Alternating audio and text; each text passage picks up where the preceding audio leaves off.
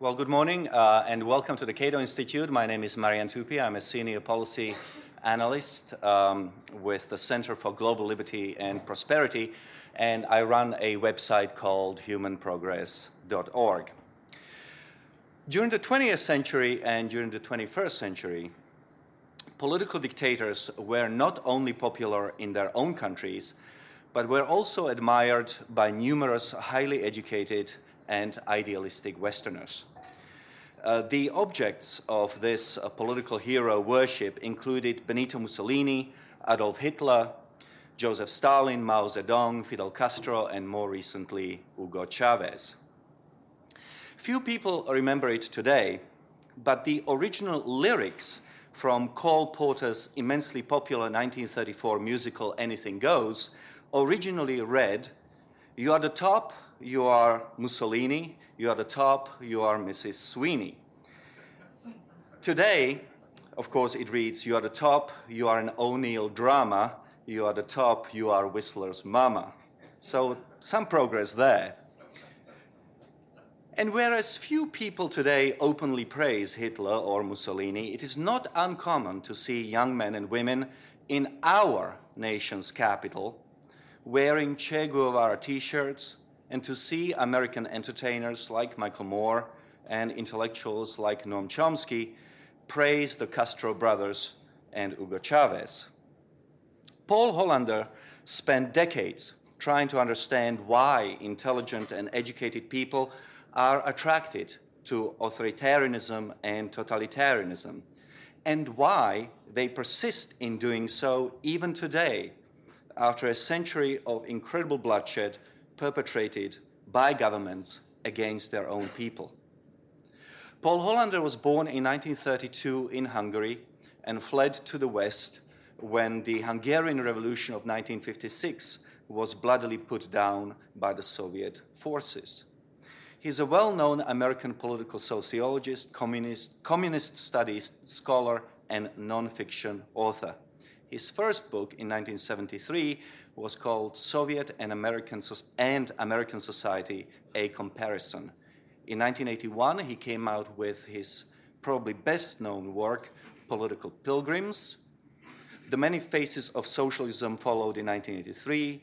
Then came The Survival of the Adversary Culture, Decline and Discontent, Anti Americanism, Critiques at Home and Abroad, Discontents Postmodern and Postcommunist, The End of Commitment, The Only Superpower, Extravagant Expectations, and other books. Today, we are here to talk about a book that came out last year From Benito Mussolini to Hugo Chavez Intellectuals and a Century of Political Hero Worship. Hollander earned a PhD in sociology from Princeton University in 1963 and a BA from the London School of Economics in 1959. He is Professor Emeritus of Sociology at the University of Massachusetts Amherst and a center associate of the Davis Center for Russian and Eurasian Studies at Harvard University. He is a member of the Advisory Council of the Victims of Communism Memorial Foundation. With that, Paul, over to you. or stand, whatever you like.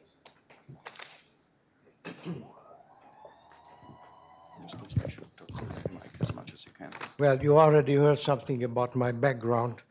which certainly helps to explain my interests and my what my wife considers my morbid fascination with the dark chapters of modern history or perhaps even human nature. my wife is a native born American and she could never understood how I can read all these terrible stories about how people mistreat one another for various reasons. So these interests of mine are long-standing and uh, well, I started out as a kind of a Sovietologist, and uh, then I sort of shifted to looking at the country and the culture of the society, and especially American intellectuals and Western intellectuals. And uh, as uh, was just said, indeed, Political Pilgrims is my my best known book, and uh, this recent book, actually, this book was published this year, but they, they put in 2016, but actually it was published last winter. I don't know why they put in 2016. Anyway, this book, as the, as the blurb people also said, has a lot in common with political pilgrims, but I would like to draw your attention with how it differs from it, and uh, I will also cite from it occasionally. Well, of course, the major similarity between the two books that both are in some ways concerned with the political misjudgments of Western intellectuals and uh, people who reviewed the book also focused on this similarity that they are both about the misjudgment of Western political intellectuals. Um, and this indeed has been a long-standing preoccupation. And also it's, it's a somewhat controversial point as to what proportion of Western intellectuals could be characterized as uh, leftist or pro-Soviet or pro-communist. And some people criticize me for overgeneralizing. But I always pointed out, and I repeated it in this book too, that we don't know, because we don't know what proportion of Western intellectuals were sympathetic to the Soviet Union or Mao's China or Castro's Cuba, because there are no opinion surveys addressed to intellectuals as such. What we know is that uh, there was clearly a portion of visible and vocal intellectuals who were sympathetic to these countries or political systems. And um, my, my approach to this topic also led me to propose a number of times that uh, the prevailing or surviving uh, conceptions of intellectuals need revision. And I would like to read you one quote, one characterization of intellectuals which I have clearly found dated and dubious. And uh, this was by Edward, the late Edward Said. And he said, I quote now, the figure of the intellectual as a being set apart, someone able to speak the truth, a courageous and angry individual for whom no worldly power is too big and imposing to be criticized and pointedly taken to task. And so he also said in the same exalted view that the real or true intellectual is always an outsider living in self imposed seamlessly integrated exile on the margins of society, unquote. Now, of course, this is the same Edward Said who was a university professor at Columbia, and his books were required readings at numerous courses on the college campuses, and he was endlessly on television holding forth, so not exactly a marginal figure. But again, he, he had this view of intellectuals, which many intellectuals still believe in or maintain, but it's clearly dated. There was, there was perhaps a time when intellectuals were marginal figures, and again, it also depends on what society we are talking about. So I, I thought that uh, the political misperceptions of intellectuals demand or justify some revision, since uh, I obviously I found that uh, they, they were capable of uh, completely suspending their critical faculties and uh, and act like uh, the proverbial true believers. But again, in the in the book Political Pilgrims, uh, my major concern was the intellectual's overall perception of particular. could I have my glass of water? Communist systems, rather than focusing on leaders. Now, another similarity between the Political Pilgrim book and this one that. Uh, of course, I have been intellectuals in the, I have been interested in the connections between the personal and political attributes and experiences and needs which influence political belief.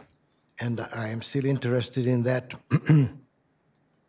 the personal and the political. And uh, this, is, this is very tricky because, of course, I, I don't propose to reduce political beliefs to, you know, how a person was toilet trained or some such thing.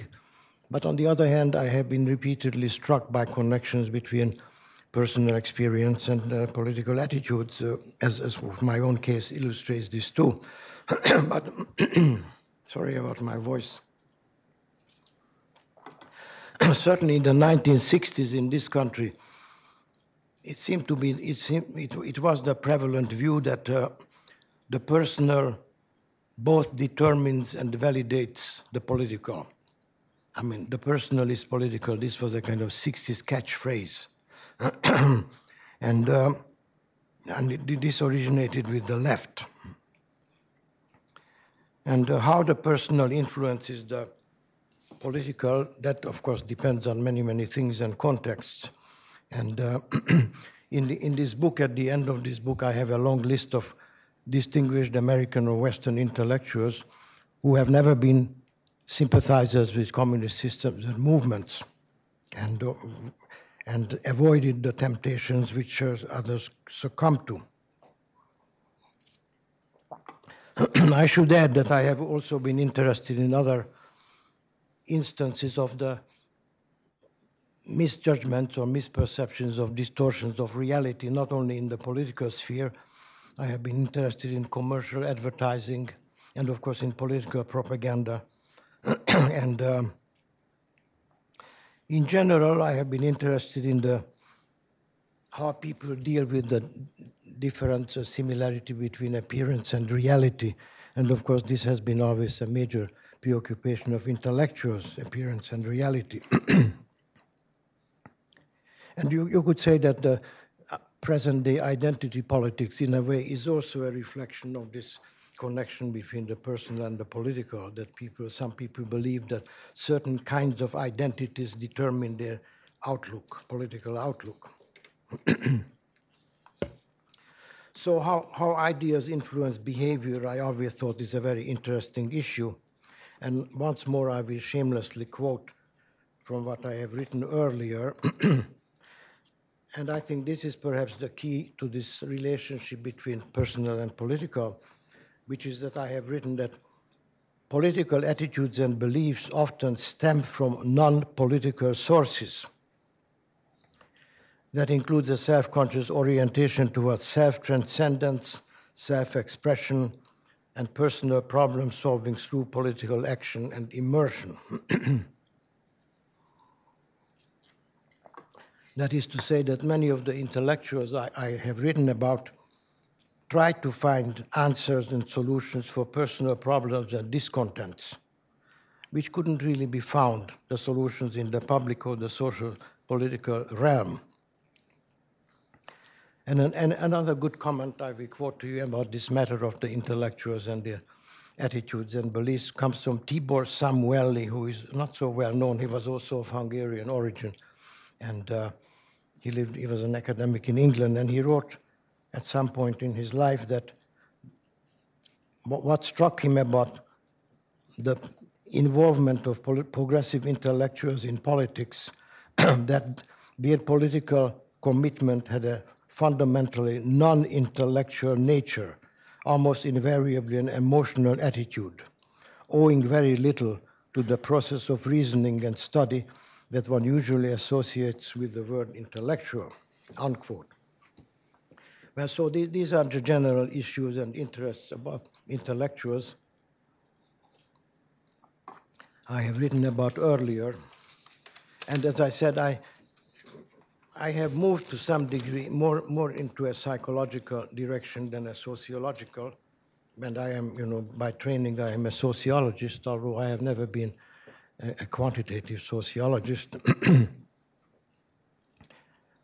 but again, the study, both of these books reflect my durable preoccupation with what I call the spiritual problems of modernity, or the byproducts of modernity or the unheroic aspects of modernity, with special reference to social isolation and loss of meaning and the decline of community and decline of social solidarity and secularization. and here again, I am tempted to quote Daniel Bell, who, the late Daniel Bell, who made a very good point on this subject and very terse point about the problems of modernity, which he called the problem of belief. He said the real problem of modernity is the problem of belief. And the problem is that bourgeois society falls short of responding adequately to the full range of man's spiritual nature. It is a religious vacuum, a lack of meaning in their own lives namely the intellectuals he was also writing about, the absence of a larger purpose in their society that terrifies them and provokes them to alienation and unappeasable indignation, unquote. So uh, this is a, this is a persistent strain in my thinking and preoccupations. You know why intellectuals made this remarkable political misjudgment. Now, one difference between the political pilgrims and this book, that in this book I was not limiting myself to communist systems, but also included Nazi Germany and fascist Italy and some of the authoritarian systems in the, in the Arab world, as well as North Korea, uh, which received some admiration on the part of intellectuals. So I was very interested in, you know, how the admiration of Stalin might be compared with the admiration of Hitler or Mussolini. So that's one big difference. And the other was that in this book I focused on intellectual, on leaders, on political leaders and dictators, which I didn't do in political pilgrims.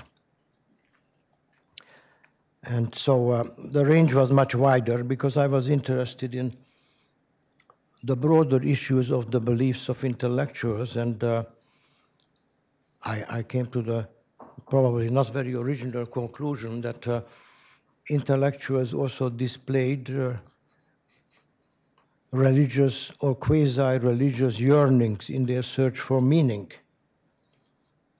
so that uh, and and that they went along with this political hero worship of particular leaders and dictators who were, who were really de deified. Now, of course, uh, the veneration of Hitler and Mussolini was much more short lived than the veneration of Stalin or Mao for obvious reasons. But again, there was a, an obvious irrational component to these attitudes. And I think one of the most interesting findings was that uh, what intellectuals admired most in these leaders, in these dictators, had more to do with their personality than with their actual policies. That the intellectuals, well, first of all, there was this conception of the philosopher king, that all these leaders were philosopher kings, and uh, the dictators themselves contributed to this myth because they all thought of themselves as great intellects, and many of them have written books. Almost all of them have written books and thought of themselves as great theorists. And uh, those in the com- well, Hitler too. They were interested in arts. You know, Hitler attended an exhibit of the, the degenerate art and so forth. And of course, Stalin and Mao. They they were and Castro too very much involved with Stalin in particular read manuscripts of novels before they were published. So uh, they, they had this myth that they were also sort of fellow intellectuals. And Castro, when Western intellectuals, for example, C. Wright Mills, the famous sociologist, when he visited Castro, and lo and behold, Castro knew about one of his books. And this was not an accident, obviously. So uh, intellectuals actually, there was this sort of phenomenon of uh, what I call the politics of hospitality or techniques of hospitality, whereby intellectuals who visited the communist systems invariably encountered ordinary citizens who were familiar with their writings. And of course, this made a huge impression on intellectuals who often thought that in their own countries they were underappreciated and, and uh, not and didn't have sufficient influence. So these are the two major differences. Uh, that here I am interested in the broader phenomenon of political hero worship and not limited to the communist ones. Now, some of my major findings or conclusions. Uh, what, what these leaders had in common of, of totally different uh, well, or apparently different political outlook and certainly of different political ideologies, you know, Nazis and communists and fascists and so forth, that uh, they, they projected this sense of mission. I think that was very important. And uh, again, this, this made a big impression on intellectuals who thought that their own politicians were rather inferior and insufficiently idealistic I mean, in, in polit politicians in Western countries. Whereas these great leaders were believed to be revolutionary idealists. Uh, possessed, here I am quoting something, possessed by an absolute sense of moral superiority based on an ideology that claimed to explain everything. This sense of certitude can justify the worst horrors in the name of sanctity, purity, and the general improvement of life of the multitudes. And I think this comes from Daniel Chirot, an American political scientist. Uh, so, of course, Western Western politicians were, were not interested in a fundamental change of society or human nature, whereas the people I have written about, these leaders or dictators, uh, claim to be interested in just that a fundamental transformation of society and human nature. And uh, of course, the other interesting thing about this phenomenon, which has also been called the uh, the cult of personality, where Khrushchev came up with this phrase, the cult of personality, and applied it to Stalin. But you could apply it to Hitler and Mussolini and Mao and the rest of them. the, the interesting thing was that there was this enormous, astonishing gap between the perception or the images of these leaders and their actual personality. I mean, obviously, to, to, to, to use an understatement, they were not very nice people, none of these. And uh, this somehow elided the intellectuals and the admirers. Uh, I mean, there was a huge, I think one factor, obviously, in these misperceptions was just, just ignorance, sheer ignorance. as to what went on in these societies or what the policies of particular leaders was. But uh, again, I, I, should mention here that uh, many people try to explain the behavior of intellectuals, Western intellectuals who succumb to these illusions by power hunger. That they themselves wanted power and they were under the impression that intellectuals in, in these countries, whether they were communist or Nazi or fascist, they had more power and more influence, uh, which they really didn't have. And um, these, same, these same leaders, you know, Hitler and Mussolini and Mao and Stalin and Castro, they actually had intellectuals in contempt, but they could use them, and they used them as much as they could.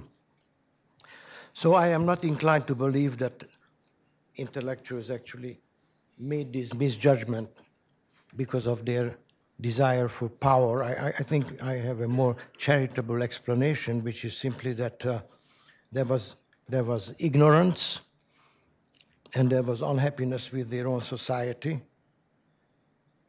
And there, was, uh, there were these problems with modernity, lack of meaning, lack of uh, sense of community. And also, I think one thing, in my opinion, a very important characteristic intellectuals have in common, whether or not they admired Stalin or Hitler, that they have high expectations. I think that's. The, I think you could say that this this is high expectations, which of course merges into idealism, and and that they really thought that a new chapter in history could be opened by these leaders.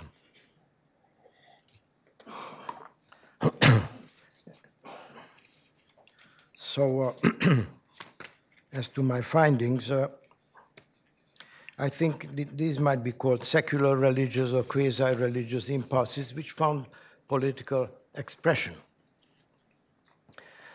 Now, if we, most of these people didn't actually meet personally the intellectuals in question, although many of them did.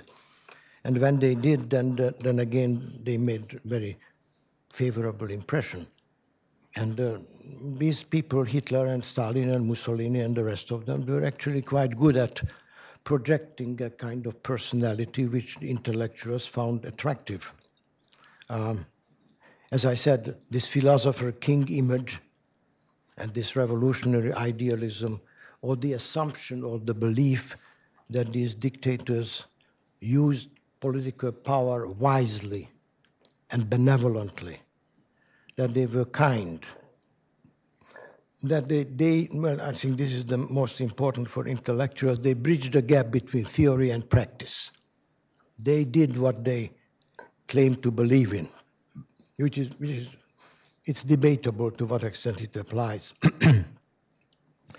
or that they were authentic. I think this is, this is an important issue. I think that modern intellectuals, especially I think American intellectuals, have been particularly bothered by this feeling that they lived in an inauthentic society.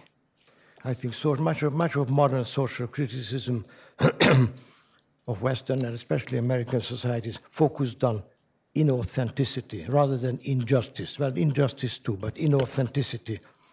I think the critique of capitalism, much of the critique of capitalism came to be focused on inauthenticity, like advertising, you know, and, and public relations, all, all these products of modern, modern capitalist society. So, by contrast, these, these, these great heroic leaders seemed to do what they believed in. They were authentic. and again, the most important from the point of view of their admirers that they had good intentions. Good, this comes up repeatedly. It sounds like such a simple and trivial matter, but this, this made a huge impression on many intellectuals that these people had good intentions, even, if, even when they acknowledged that they didn't succeed to realize these good intentions. Another thing that many of these leaders, dictators, gave the impression that they were successful in trying to somehow blend tradition and modernity with this emphasis on community. Uh, that, that the idea that socialist, this was more, perhaps more, now hard to say, I was going to say it was more pronounced in the case of communist systems, that they, they succeeded in modernizing without alienation. That, that was a claim. Well, of course, the Nazis were very much and very self-consciously involved with the notion of community, national community, as being more important than class and class division. but I think this attempt to blend tradition and modernity was very important, or the belief, the belief that that's what was going on in these countries.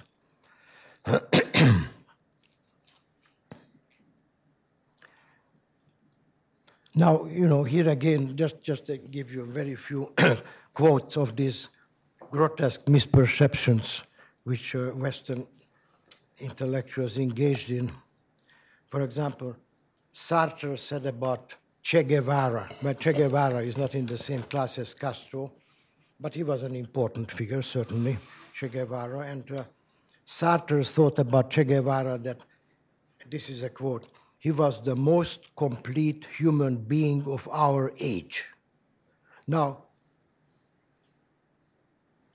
you know, here again, one, one has to reflect on this idea that so many Western intellectuals, this was very pronounced in the 60s and 70s, they were so obsessed with this problem of wholeness or the lack of wholeness in Western societies that everything is fragmented. So the division of labor, you know, this was after all the, the, utopian idea of Marx that in communist systems, communist societies, the division of labor will disappear. And this is an old tradition, you know, that specialization is the source of alienation. so uh, this, this was a remarkable observation, that, and, and Sartre believed of, that, of course, the residents of, or products of Western societies were not whole human beings but again, the, the, the, religious projection was so obvious in many of these instances uh, because uh, another, another well-known intellectual, not the same class as Sartre, but some of you, I'm sure, know who was I.F. Stone, an American journalist who was perceived as a hard-nosed fact finder, and he has his own newsletter, I.F. Stone and he wrote about Che Guevara, and I, I only quote this because it's so spectacularly reflective of the religious impulses under these misperceptions. He said about Che Guevara that I quote, in Che Guevara, one felt a desire to heal and pity for suffering. It was out of love, like the perfect knight of medieval romance, that he had set out to combat with the powers of the world. He was like an early saint taking refuge in the desert. Only there could be the purity of the face to be safeguarded, unquote. Now you know that Che Guevara was indeed an idealist and he died in this uh, attempt to start a guerrilla movement in Bolivia in the 1960s, and he was, he was executed. And uh, actually, he himself killed people in the course of the Cuban Revolution. He executed people who were considered traitors, not just during the war. and he was, he was a ruthless idealist. But of course, there have been very few people like Che Guevara, and of course, he, had, he, he wrote some books too. So it was also possible to, to project upon him this image of the true intellectual who takes action. so um, there is another, another explanation of the attitude of intellectuals. Uh, I already mentioned uh, high expectations. But high expectations could be connected with a very useful concept, which I don't think it has been used lately very much. And it originated with an American sociologist, Robert Merton, and that is the concept of relative deprivation. Well, it, it's really the same thing as high expectations, relative deprivation. In other words, that people feel deprived because they compare their condition or the condition of other people in their society with some ideal or with some possibility or with some other societies. So it's relative to something. You know, when, when people say that, for example, that poverty in the United States is especially intolerable because there are so many rich people and inequalities are so enormous and the country is so rich full in resources that it could be much more egalitarian and uh, inequalities could be much more readily narrowed.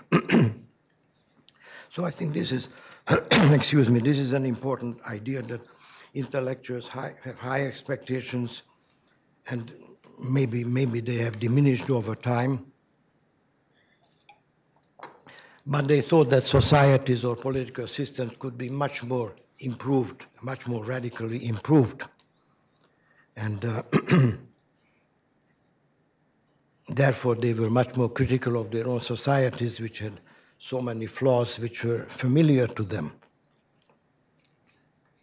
So I think uh, this probably still remains the case that people, and of course, this possibility is improving human nature. This, again, in many intellectuals had, had higher hopes than perhaps history or sociology would justify to have about the perfectibility of human nature.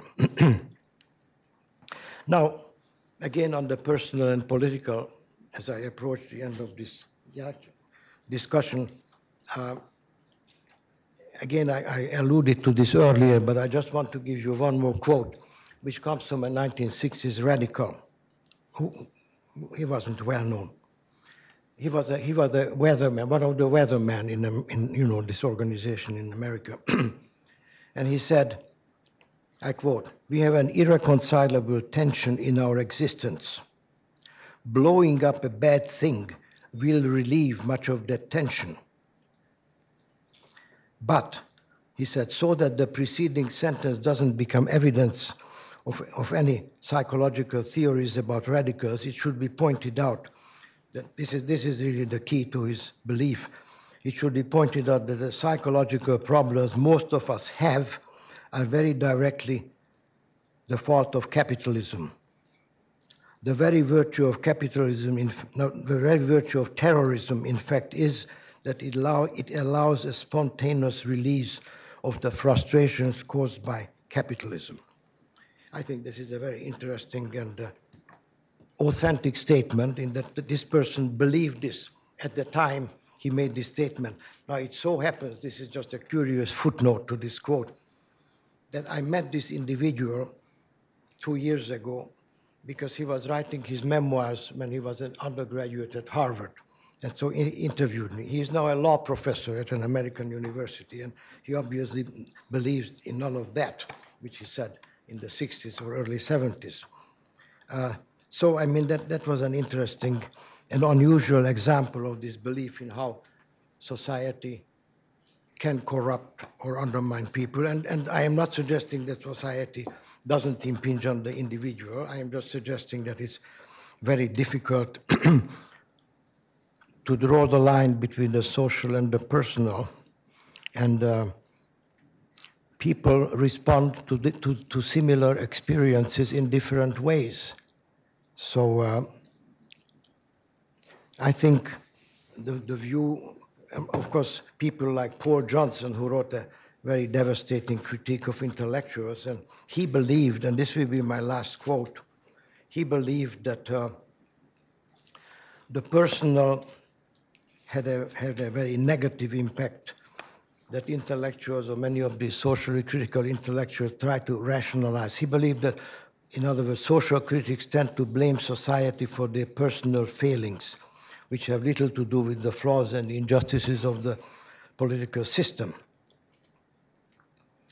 So, uh, but I think that the two points of view can be reconciled insofar as one might conclude that the broader social setting or the type of society one lives in contributes to what seem to be purely personal problems and dispositions, social isolation or an uncertain sense of identity or lack of purpose or meaninglessness. And then in turn, there are these larger social processes we connect with modernization and rapid social change which certainly have this uh, problematic impact on people, including intellectuals.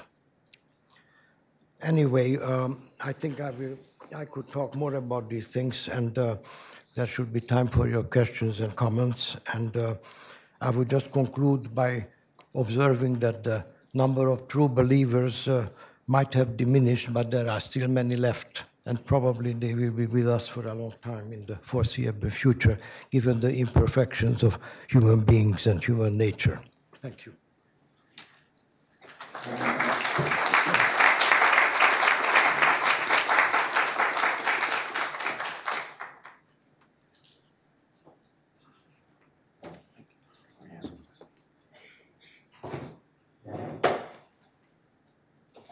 Thank you, Paul, very much. Um, Gerard Alexander is an associate professor of politics at the University of Virginia.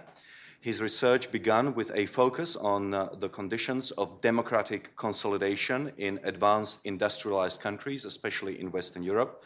In his book, The Sources of Democratic Consolidation, he argued that the key, uh, that the key right of center political movements uh, formed long term commitments to democracy only when their political risks in democracy became relatively low as left wing agendas moderated across time. Variation in these risks was used to explain variation in conservative regime preferences and in regime outcomes in Europe's five largest countries from 1870s France to 1980s Spain. He has written for the New York Times, the Washington Post, National Review, The Weekly Standard, and National Affairs. He's a proud member of the Heterodox Academy, founding member of the Heterodox Academy. His research, um, his current research concerns factors affecting the size and role of government in selected cases in Western Europe and also in the United States, and how they influence attempts at the reform of welfare states. Please help me welcome Gerard Alexander.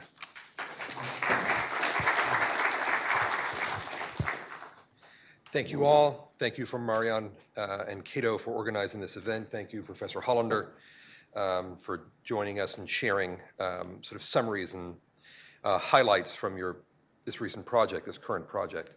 Um, uh, as should be clear, but let me just run over some basics to help situate my own comments here today. Um, some basics from uh, Professor's book, uh, Professor Hollander's book. Um, I, I uh, we know each other a little bit, so do you mind if I use refer to you as Paul if it doesn't sound strange to say that. I'll use Christian names if, for, if one Jew says that to another. If that, uh, uh, Paul's basic argument is that for decades, far too many, we won't attempt to quantify, but anyway, far too many Western intellectuals have had a fascination with an attraction to authoritarian and even totalitarian projects rulers and regimes. He asks, as he's made clear today, why intellectuals might be especially susceptible to these views, these attractions, and then tracks such fascination and support for regimes ranging from Mussolini and Hitler to the Soviets and other communist regimes and down to Hugo Chavez and even North Korea, which you might have thought would be immune to admiration. He suggests that it is difficult, even impossible, to separate support for these regimes from support for the policy goals of those regimes, political, social, or economic. He insists that these dynamics, this fascination, this enduring support, need not, and in, many cases, may surely not apply to the majority of intellectuals in a given context. But the fact that intellectuals are, as a general rule, idealistic, and as he just suggested, may have higher than typical expectations on policy and other social outcomes, likely uh, might uh, play a role in their capacity to come to admire and defend non democratic projects aimed ostensibly or allegedly at achieving those outcomes. So that you don't have to, he works through theories proposed by a number of important thinkers, including Edward Shils, Peter Berger, Czesław Miłosz, Mario Vargas Llosa, and many others, considering in the process whether some characteristics unique to intellectuals, for example, as has been asked in many past years, is it their distinctive social position that mixes high social prestige with middling income that might explain the political choices that so many of them have made. He adds to that well known formulation of inquiry many other more pointed questions. Might intellectuals, for example, have been attracted to what amounted to statist projects because they understand themselves to be members of a self styled technocratic elite attracted to top down programs in which they can imagine themselves playing important roles or at least having them played by people like themselves? Are idealists here meant at least as much in the sense of people simply full time engaged with ideas, especially susceptible to the charisma of extraordinary leaders, extraordinary leaders, who promise to achieve outcomes that others cannot and that mundane procedures like those characteristic of democracy cannot. Are idealists, defined in that sense, attracted in some special way to secular, religious, totalitarian projects in particular? In that formulation, we would say that they are attracted at too high a rate not to authoritarian and even totalitarian projects, but maybe especially to totalitarian projects that offer an idealistic, at least allegedly, and totalistic approach to social change. His book, then, as he suggests, catalogs specific intellectuals' journeys of admiration for one dictatorship or another.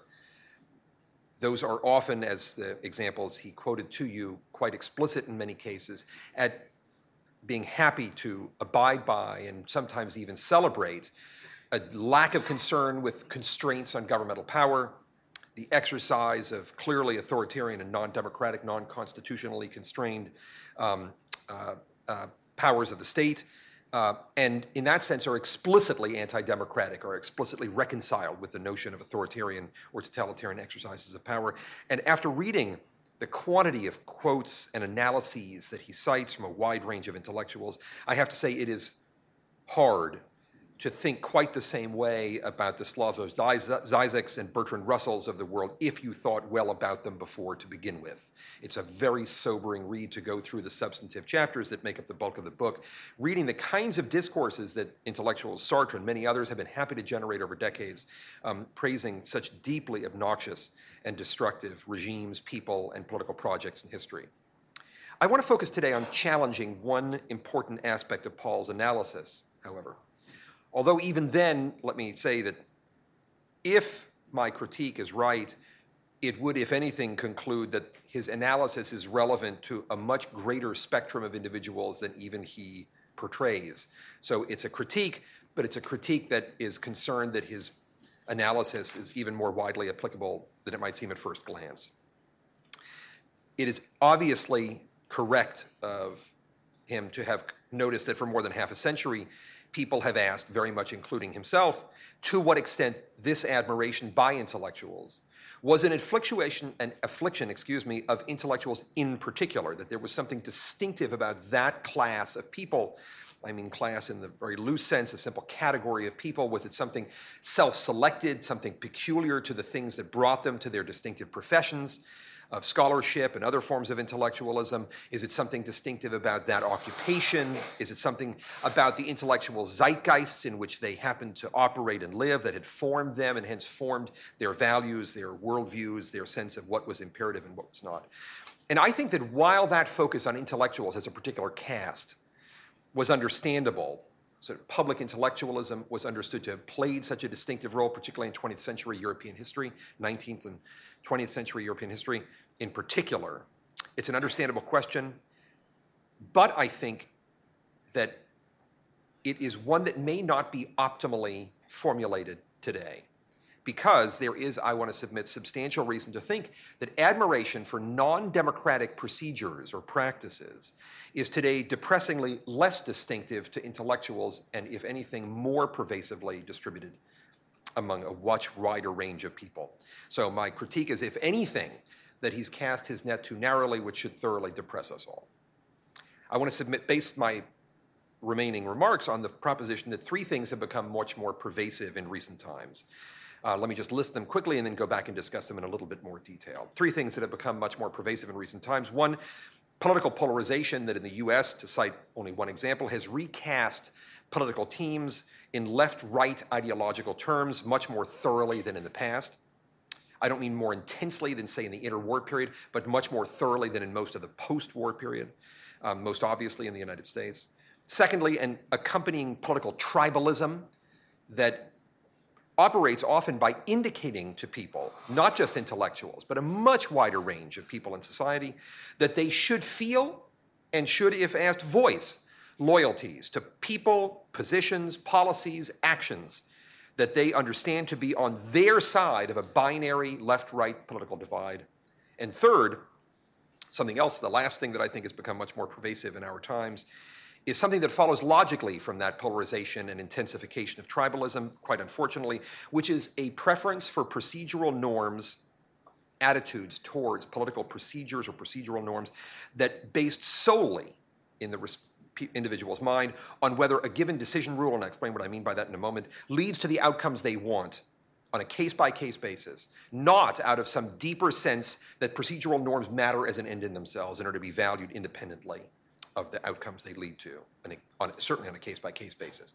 Let me develop these three points in just a little bit more detail. First is that ideological polarization has intensified, certainly in the United States, in the post war period. This is a point so familiar by now that there's little need to describe the intensifying sorting of Americans into more self consciously left and right subcultures. Suffice it to say that I'm old enough to remember a Republican Party that contained a substantial liberal wing and a Democratic Party that contained a substantial conservative one, something that is almost meaningless to people, say, half my age.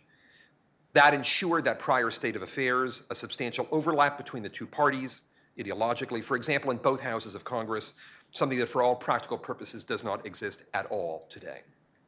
One famous metric of that being only that the Republicans' leftmost senator is still noticeably to the right of the Democrats' rightmost senator, something that was absolutely not the case when I was young.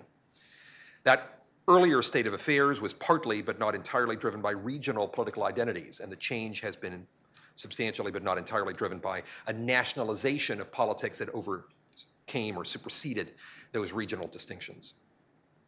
My second point is the effect this has on political tribalism. So, why is that polarization relevant to this discussion? I submit that because that change of that polarization seems to have had one, at least one, emergent property, specifically an intensification of the tribalism to which politics is always prone to some degree. Social psychologists have long observed that human beings are prone to confirmation bias, by which we are more likely to apply very different standards of skepticism to information that either reinforces our existing preferred views versus challenges them. The political equivalent is a tendency, and this is what I mean by tribalism, to voice and feel support for political positions, people, proposals that one associates with one's political allies and to oppose those associated with one's opponents. And third, this issue of procedural norms. I'm concerned that those two developments, that polarization and that intensifying tribalism, spill over into people's attitudes, not just towards individual policies, but toward also to the procedural norms through which policies, in democracies anyway, are formulated. By procedural norms, I simply mean decision rules, the rules that organize collective decision making. Democracy is itself a kind of procedural norm, certainly any specific um, constraint on the exercise of state power is a procedural norm, but you also have diverse norms within procedural norms within democracy, different electoral rules, different constitutional arrangements. Um, the notion that people's attitudes towards procedural norms may be driven more by ideology than any kind of independent commitment to the norm itself might come as no surprise in a town in which most people's views on the filibuster seem to be decided by which party has a majority in the Senate this year right? Not everyone switches their view on the filibuster, whether it's desirable or not, based on who has the current majority, as much as the New York Times editorial board does. But we know that substantial numbers of people, including at the New York Times editorial board, see fit to change their position on that norm depending on the political outcomes it's likely to lead to in the next 24 months, right?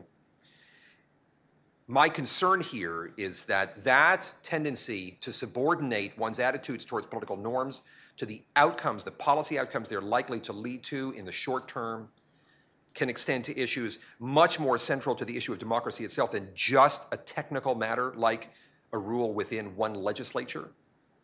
And it can extend worryingly to many more people than just the political junkies who sit around worrying about the Senate filibuster. So bear with me for a moment while I describe some research that I'm currently doing with a co author. We're trying to innovate on survey research that has been done for decades on the issue of what social scientists call authoritarian values, which is related to but doesn't mean exactly the same thing as that word when we use it more generally. We've asked a large battery of Americans, and we're fielding a second survey shortly, whether they would support a series of government policies or practices that infringe nakedly on core civil liberties, including freedoms of speech, assembly, privacy, due process rights, and other core civil liberties. I'll crudely simplif simplify findings that I insist are only partial to date, but they are already evocative.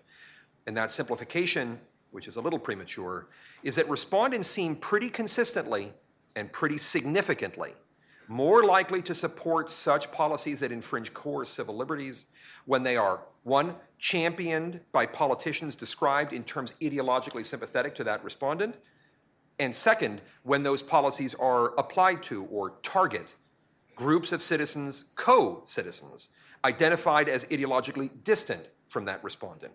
In other words, it may well be the case that self identified American liberals are considerably more likely to support inf- naked infringements on political liberties like the freedom to disseminate and hand out political flyers expressing a point of view in a public place, um, and so on and so forth, when they are championed by politicians described as liberal and applied to groups clearly associated with conservatives. And conservatives are considerably more likely to support those infringements on liberties when they are championed by politicians identified as conservative and directed at groups clearly associated as liberal or progressive.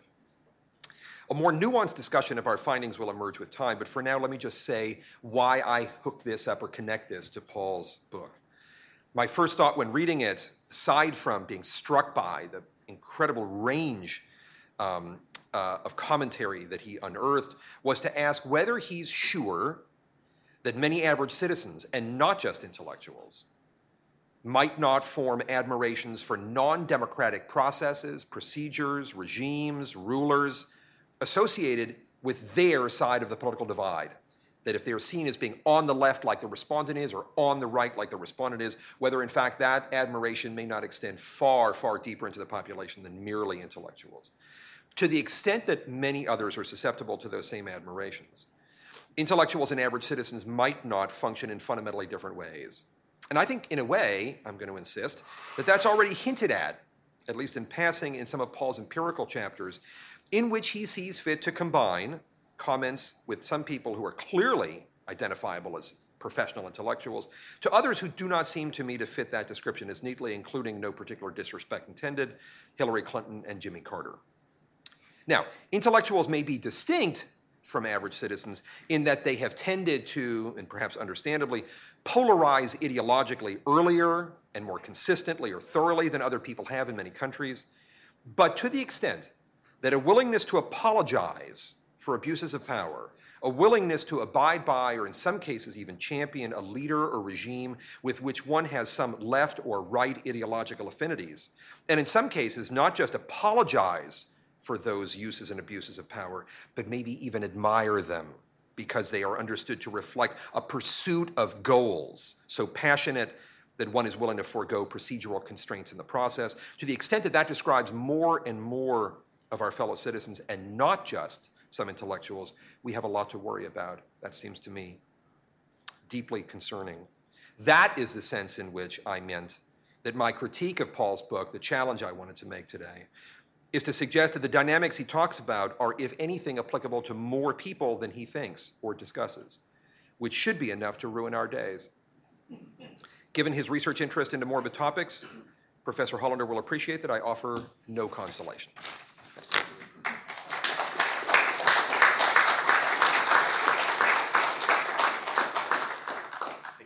I'll turn it over to Paul for uh, comments, then back to Gerard, and then we open to Q&A. Well, um, I just want to comment, sorry, on one aspect of these remarks as to why I was uh, focusing on intellectuals, and uh, nowhere, nowhere did I dispute that these attitudes are limited to intellectuals. And um, I addressed in several points in the book of the similarity between the attitudes and intellectuals and non-intellectuals concerning the admiration of these uh, unsavory political figures. now, there were three reasons why I have been preoccupied with intellectuals. Uh, one is because they have been familiar. I lived in an intellectual environment all my adult life, you know, undergraduate, graduate student, academic teacher, Harvard, UMass. Um, so these were the people I have, I have known fairly well. But I think more important that I focused on intellectuals because we, including myself, ex expect more of them, or used to expect more of them. That intellectuals, after all, their major acclaimed virtue is being critical, critical intellectuals. Well, you know, what, what was easy to demonstrate that so many of them were totally uncritical intellectuals and unreflective and ignorant. So I think this was a shocking contrast with their image and perhaps self-conception. And finally, the third reason I was interested in intellectuals, because I have always been interested in ideas and the influence of ideas on behavior. And clearly, intellectuals are the people who most self consciously hold on to certain ideas and try to incorporate them into their behavior. So, these have been the reasons. Thanks. All right, thanks for that. So we'll open it to Q&A, um, and uh, I would ask you to please uh, wait. Uh, when I, after I call on you, please wait until the mic gets to you. Um, state your question in the form of a question, please, rather than a comment, because other people are waiting to, uh, to ask their own questions. And please tell us who you are and um, uh, who you work for, if indeed you have a job. Um, uh, in the, in the back.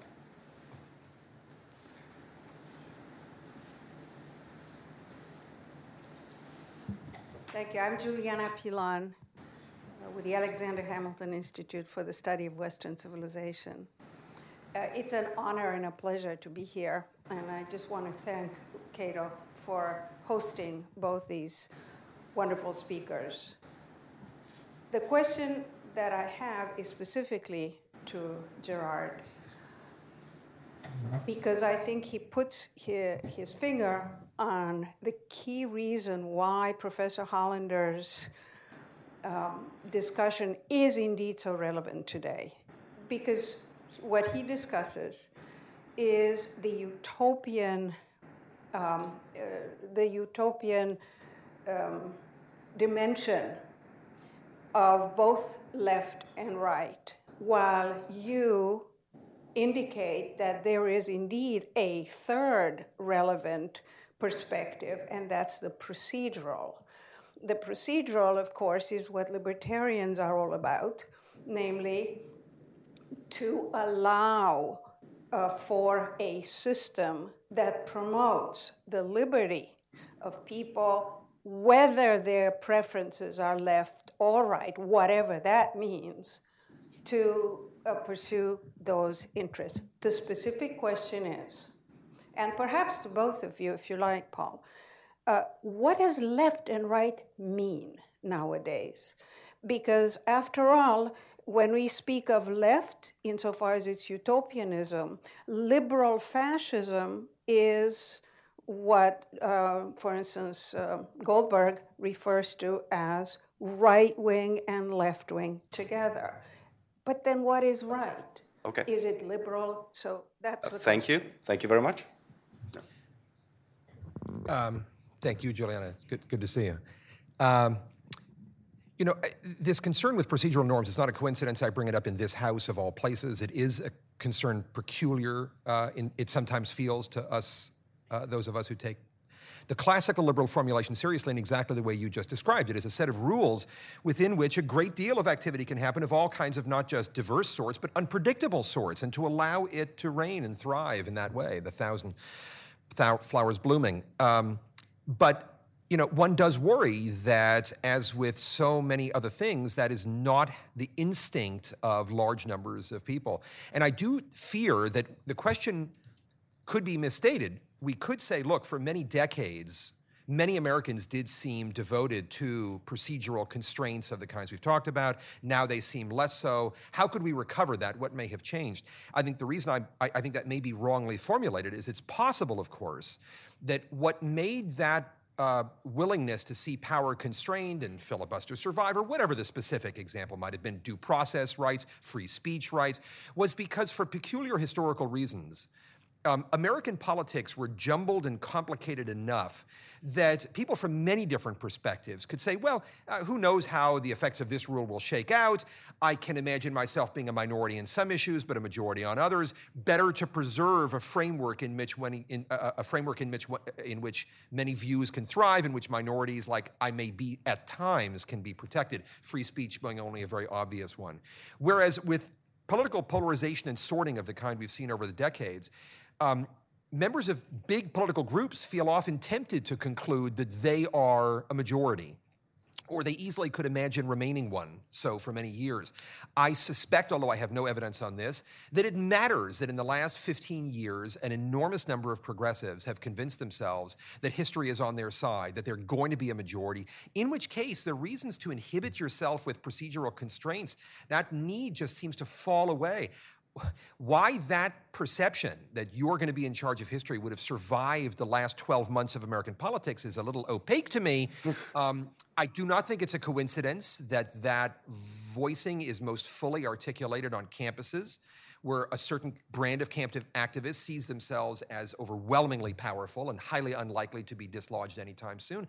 But once you've left the campus gates, uh, America presents you with so much more complexity that you think, if anything, the takeaway from last year would have been a revalidation of caution and concern with liberties and rights and protections as a pervasive phenomena to be applied to all, enjoyed by all, including oneself. But we don't seem to be in a moment of realization and appreciation of that. Well, the, the only thing I might add to this that I, I fully agree that uh, many of my findings are relevant today, and in fact, I have in the preface two pages devoted to our current president. And um I think to summarize, or the way I would summarize the relevant today is that the, the, the, it shows we, we, we, continue, we continue to have evidence of this immense human capacity for irrational beliefs. Here in front. Tom, okay. Malcline accuracy in academia, and my only question is what do the public intellectuals do when their philosopher kings turn out to be thugs?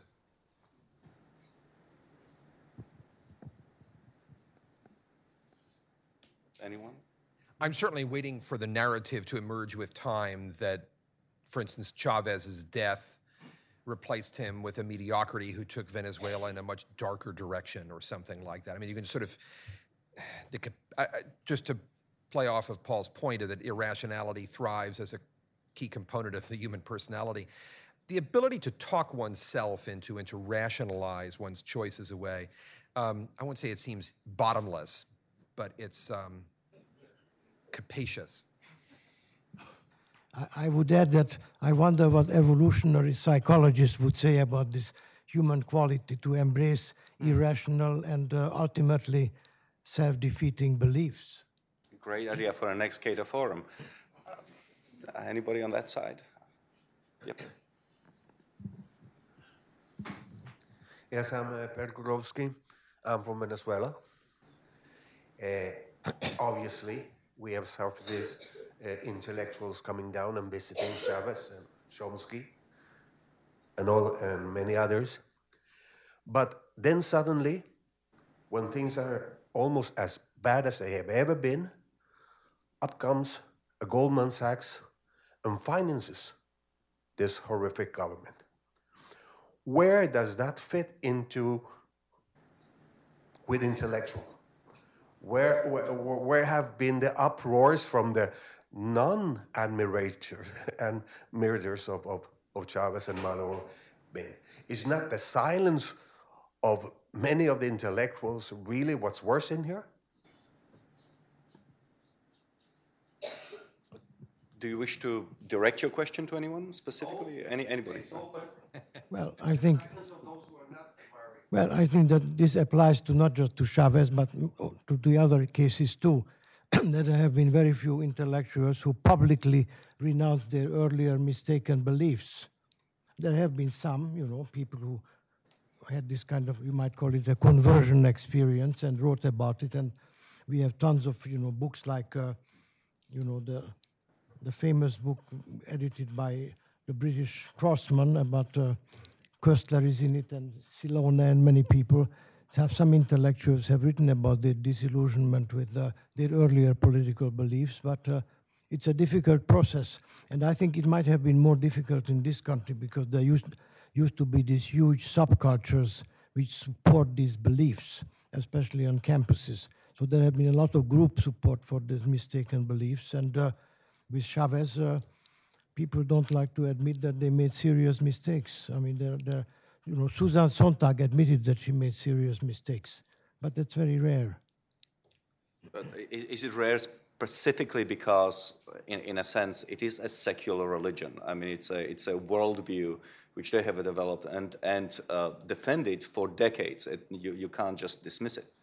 Well, that, that's part of it, but I think it, it may even apply to personal relationships. You know, that when people make some, some obvious mistake, you know, like a bad marriage, it's very common, nothing political about it, but it's, it's difficult to examine one's motives and where did I make the mistake? Why did I pick this person? You know, human beings are, are not made that way to, to, to wallow in their mistakes. Yes, sir.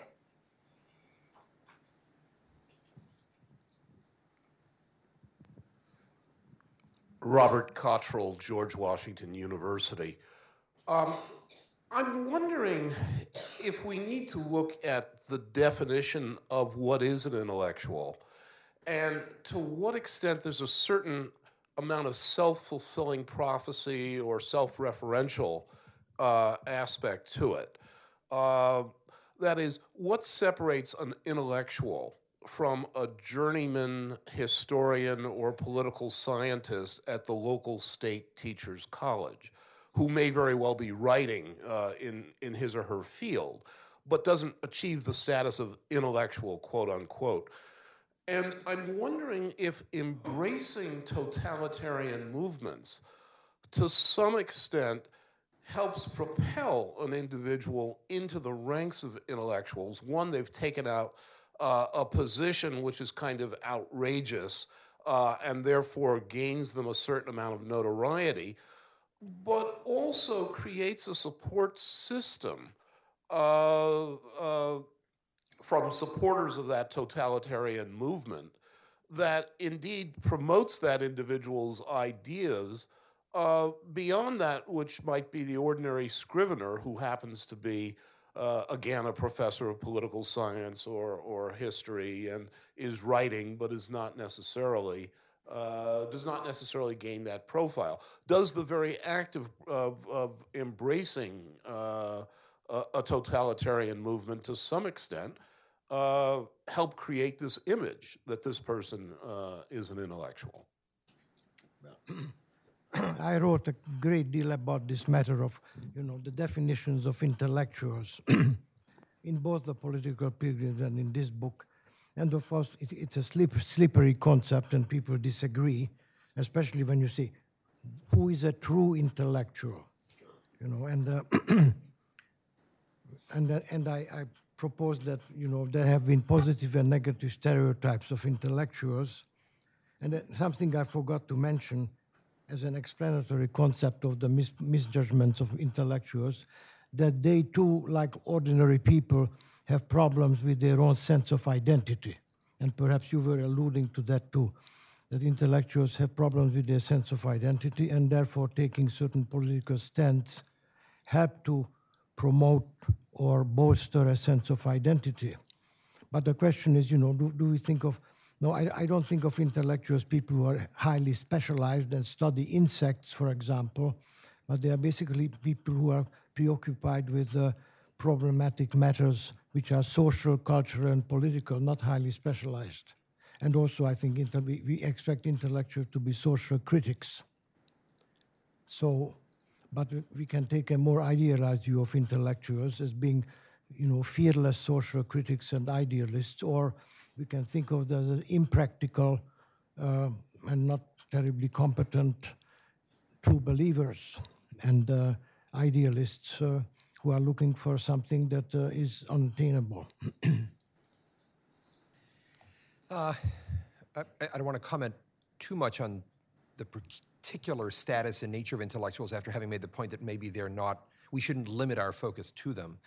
But I would not be the first by any means, and Paul uh, uh, has obviously written a great deal on how we should think about the intellectuals as a caste or category of people. Um, but I would hardly be the first to point out that you know, one big shift from the sort of high watermarks of late 19th century and early in interwar uh, 20th century intellectualizing is how much the massive growth of universities and colleges since 1945 has changed the face of intellectualizing to the point where I think many people would use the term scholar or academic and intellectual almost interchangeably, um, as a lot of oxygen has been sucked out of the Sartres and others of this world who were intellectuals but not academics, and the ranks of those who were academics has um, grown so enormously. That said, I think most your instinct, if I understood your question right, is that a lot of academics wouldn't properly be called intellectuals. And I think that's right. They are, and I mean this in no particularly insulting sense, they are sort of bureaucrats of ideas, but they're not, in a sense, you know, intellectual innovators. They're not um, big thinkers. They're not, they're, they may, they're not necessarily living a, a life of ideas in the sense in which we might have meant that early in the, earlier in the 20th century.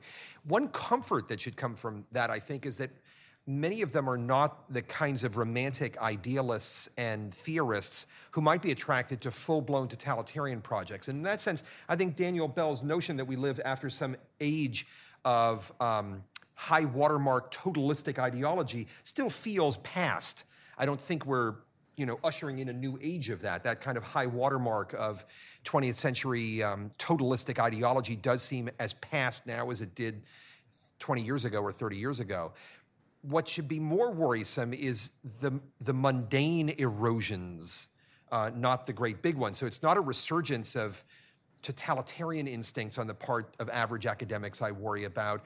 It's the notion that huge numbers of them might be relaxing their sense that due process is just an important concept and that speech should be tolerated across a very wide array of views held in their society. Now, that's at the surface, at first blush, that seems a lot less worrisome than someone coming out for a totalitarian, you know, sympathetic to a totalitarian experiment somewhere else in the world. And yet, it, it, I can't tell whether it's more worrisome or less. I mean, it's not obvious to me that it's less disturbing. Just because it's more banal, it seems more banal and less grand. All right, let's let's go with that. Yep.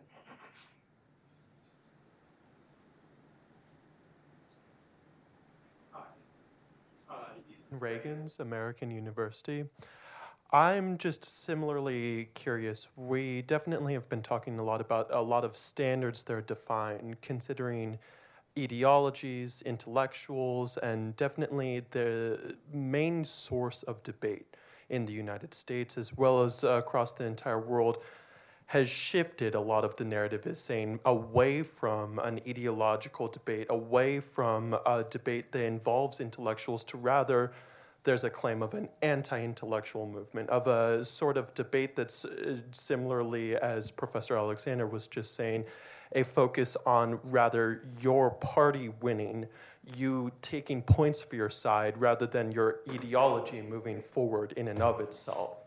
And so, in this sort of a society where we have kind of ideologies and intellectualism potentially going by the wayside, what then uh, do we see when we come to positions where there's political influence that is negotiated under procedures?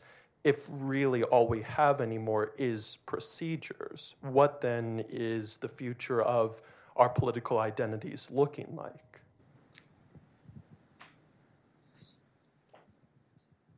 Anybody has anything?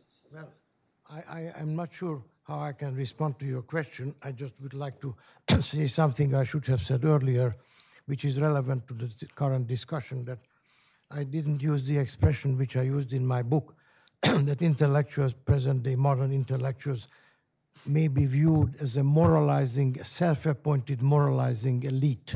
I think that's important for understanding intellectuals. And the second point about intellectuals, that they have this conflict between their high levels of individualism and their communitarian impulses, which is sort of unresolved. It's a conflict, a stalemate, whether you are more interested in community or self-realization. Okay, um, in the back, and then we'll move to the center. And let's make this round as quick as possible. Uh, John Burton, I'm a journalist. Um, how would you regard intellectual admiration for benign and acceptable authoritarian leaders like Lee Kuan Yew, who's been praised by Henry Kissinger, Paul Volcker, Graham Allison? Thank you. I- I mean, I think it's susceptible to the same, you know, the kind of analysis that if one was more sympathetic to their, to the outcomes they, the policies they were understood to have championed, um, there's a tendency to um, be more tolerant of the procedural nicety, of their ignoring procedural niceties along the way. Tom Friedman, you know, finding things admirable about Beijing's, you know, crisp uh, decisive decision making on this issue or that, or these are all. So, I, if, if you're asking whether this is as applicable to um, uh, across the spectrum, I think the answer is yes. Um, I mean, in, in a way, we're being invited to have that conversation about some free marketeers, right? The whole controversy surrounding Nancy MacLean's book and the notion that Buchanan and others have been indulgent of Pinochet and other governments that compromised liberties in pursuit of free market goals whether it turns out to apply to Buchanan after all is uh, turns out is more complicated than she may have thought. But I certainly see no reason why we shouldn't have that conversation and investigate that just as much. Because if we're right that these are psychological predilections, then I see no reason why they shouldn't be common. Well, the only thing I would like to add that intellectuals I have been talking about are ends oriented. They are not, not that interested in means. I mean, obviously, some intellectuals are, but basically, they are ends oriented because they are idealistic. And in fact, they think that, you know, politicians in the pluralistic countries just uh, deal with trivial matters and, and are overly inclined to compromise, and they disapprove of that. Okay, let's go to the back, and then we'll have time for a couple of more. Thank you, Marion. Uh, Roger Pilon, Cato Institute. Um, question for uh, Gerard. Um, picking up on your theme that uh, Paul's thesis is more broadly applicable, uh, combine that with the utopianism and irrational human beings that you've both spoken of. Um, that irrationality is, of course, not universal, or at least some of us like to believe that. And so I would ask Does your thesis that we're more polarized than ever, which seems to be correct, suggests that we're, um, it cries out for an explanation uh, why that is so?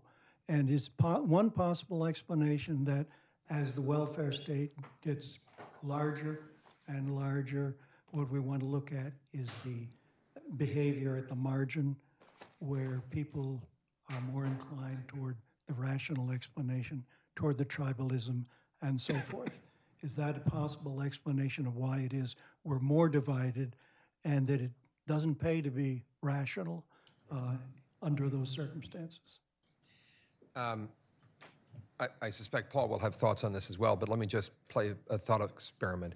Um, you may have seen polls done in the last few years that find that liberals and conservatives are more likely to support even the same policy if it's proposed by politicians that they identify with or by people described as Republicans. If they say, oh, that's something that my people are doing, then I'm probably okay with it, even if in the questions you ask about identical policies. Uh, and that may come across as sort of a sort of too cute, um, purely hypothetical or laboratory ready kind of experiment in the sense that, well, but notice we don't see the two parties actually supporting the same policies. We do find liberals and progressives much more consistently supporting single payer, conservatives much more consistently supporting something else, whatever that is this week. Um, uh, and in that sense, notice that while respondents may say in a survey experiment that, yes, I'll endorse whatever my side says, the two sides do stand for some radically different, substantially different things. And in that sense, you might say, well, it doesn't carry over into the real world because people really do sort by different kinds of goals. And yet we also know that, you know, progressives who found mass surveillance techniques uh, by the national security state really disturbing under George Bush suddenly found them extraordinarily tolerable under President Obama. And that's cert- that, that is to say that those laboratory findings don't, in fact, I, I, mean, aren't limited to the laboratory or aren't limited to just hypotheticals to which, for, to which respondents are presented. It does carry into some real world behavior, it would appear. That said, the possibility is that they're saying those progressives in, in that scenario, in that example, are saying, well, I, you know, I don't care if he does you know, mass surveillance, that's fine, because he's for healthcare. And that we need the, the second half of that sentence that the tribalism isn't just that, you know, these are my people, but these are my people because certain issues salient here now are what create that identification, and that welfare state issues may play a, a significant role in that. I wouldn't be surprised to find that what was for so long called lifestyle issues or sort of cultural um, connotations were for many equally important. Um, but I, I, don't know. I, that's an interesting research agenda right there. Well, only, only a very, very general comment about polarization in American society. I think this has always been a society or a culture of high expectations. And maybe that's, and you could say that modernity generates high expectations. And in that sense, this is the most modern society because people have the highest expectations, and not just intellectuals, but ordinary people. And I think high expectations are likely to lead to polarized conceptions of what's a good society, which we have now. The question is why at a particular time? And I am not sure why now. But yes, there has been polarization. I think it has to do with these conflicting expectations. Uh, very quick question, uh, gentleman with his hand up. Yep, you. And then we'll move to the center and we'll finish. We have about five minutes left.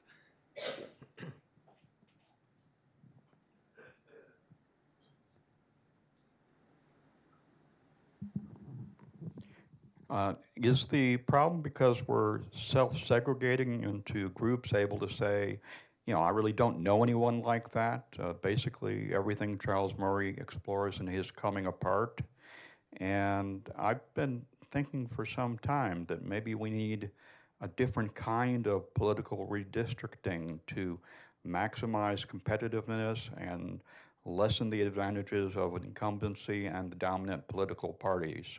Thank you. Anybody wants to comment on that? Uh, I'm not unsympathetic. Unfortunately, a fair amount of the sorting is becoming geographical, in which case the redistricting we'd have to think about would have to be um, transcendentally creative. I mean, it would have to you know, re- rethink the fundamentals of whether geographic representation, for example, should be the basis of it, which is a quite, would be a revolution in our thinking on that subject. Yes, sir. Yeah.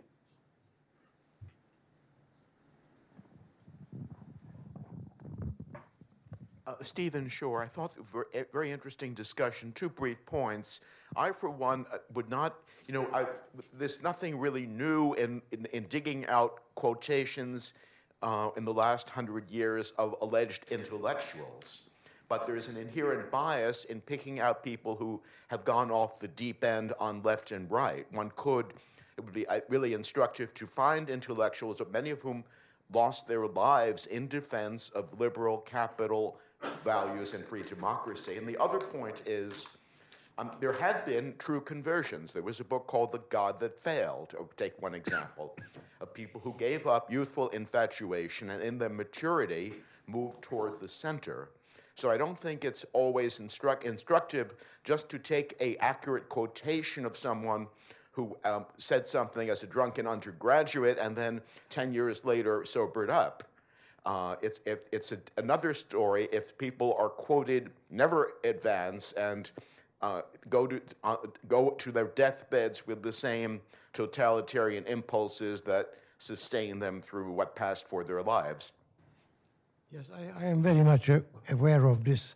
In fact, I have another book on the same topic called The End of Commitment, which is about this phenomenon. And in this book too, I have at the last in the last chapter, I have a list of intellectuals who belong to this more uh, praiseworthy group who, who opposed totalitarian systems. And uh, you know, the big question is uh, why some people go one way and the others another way, and uh, I haven't, haven't been able to answer that question. Well, I'm very sorry. I, I, I guess it's a testament to uh, the quality of the conversation that there are still many questions um, in the audience that have been unanswered. Unfortunately, we have to end it here. Uh, I would like to invite you to please join us for lunch on the second floor. Uh, thank you very much for coming, uh, and thanks to our speakers.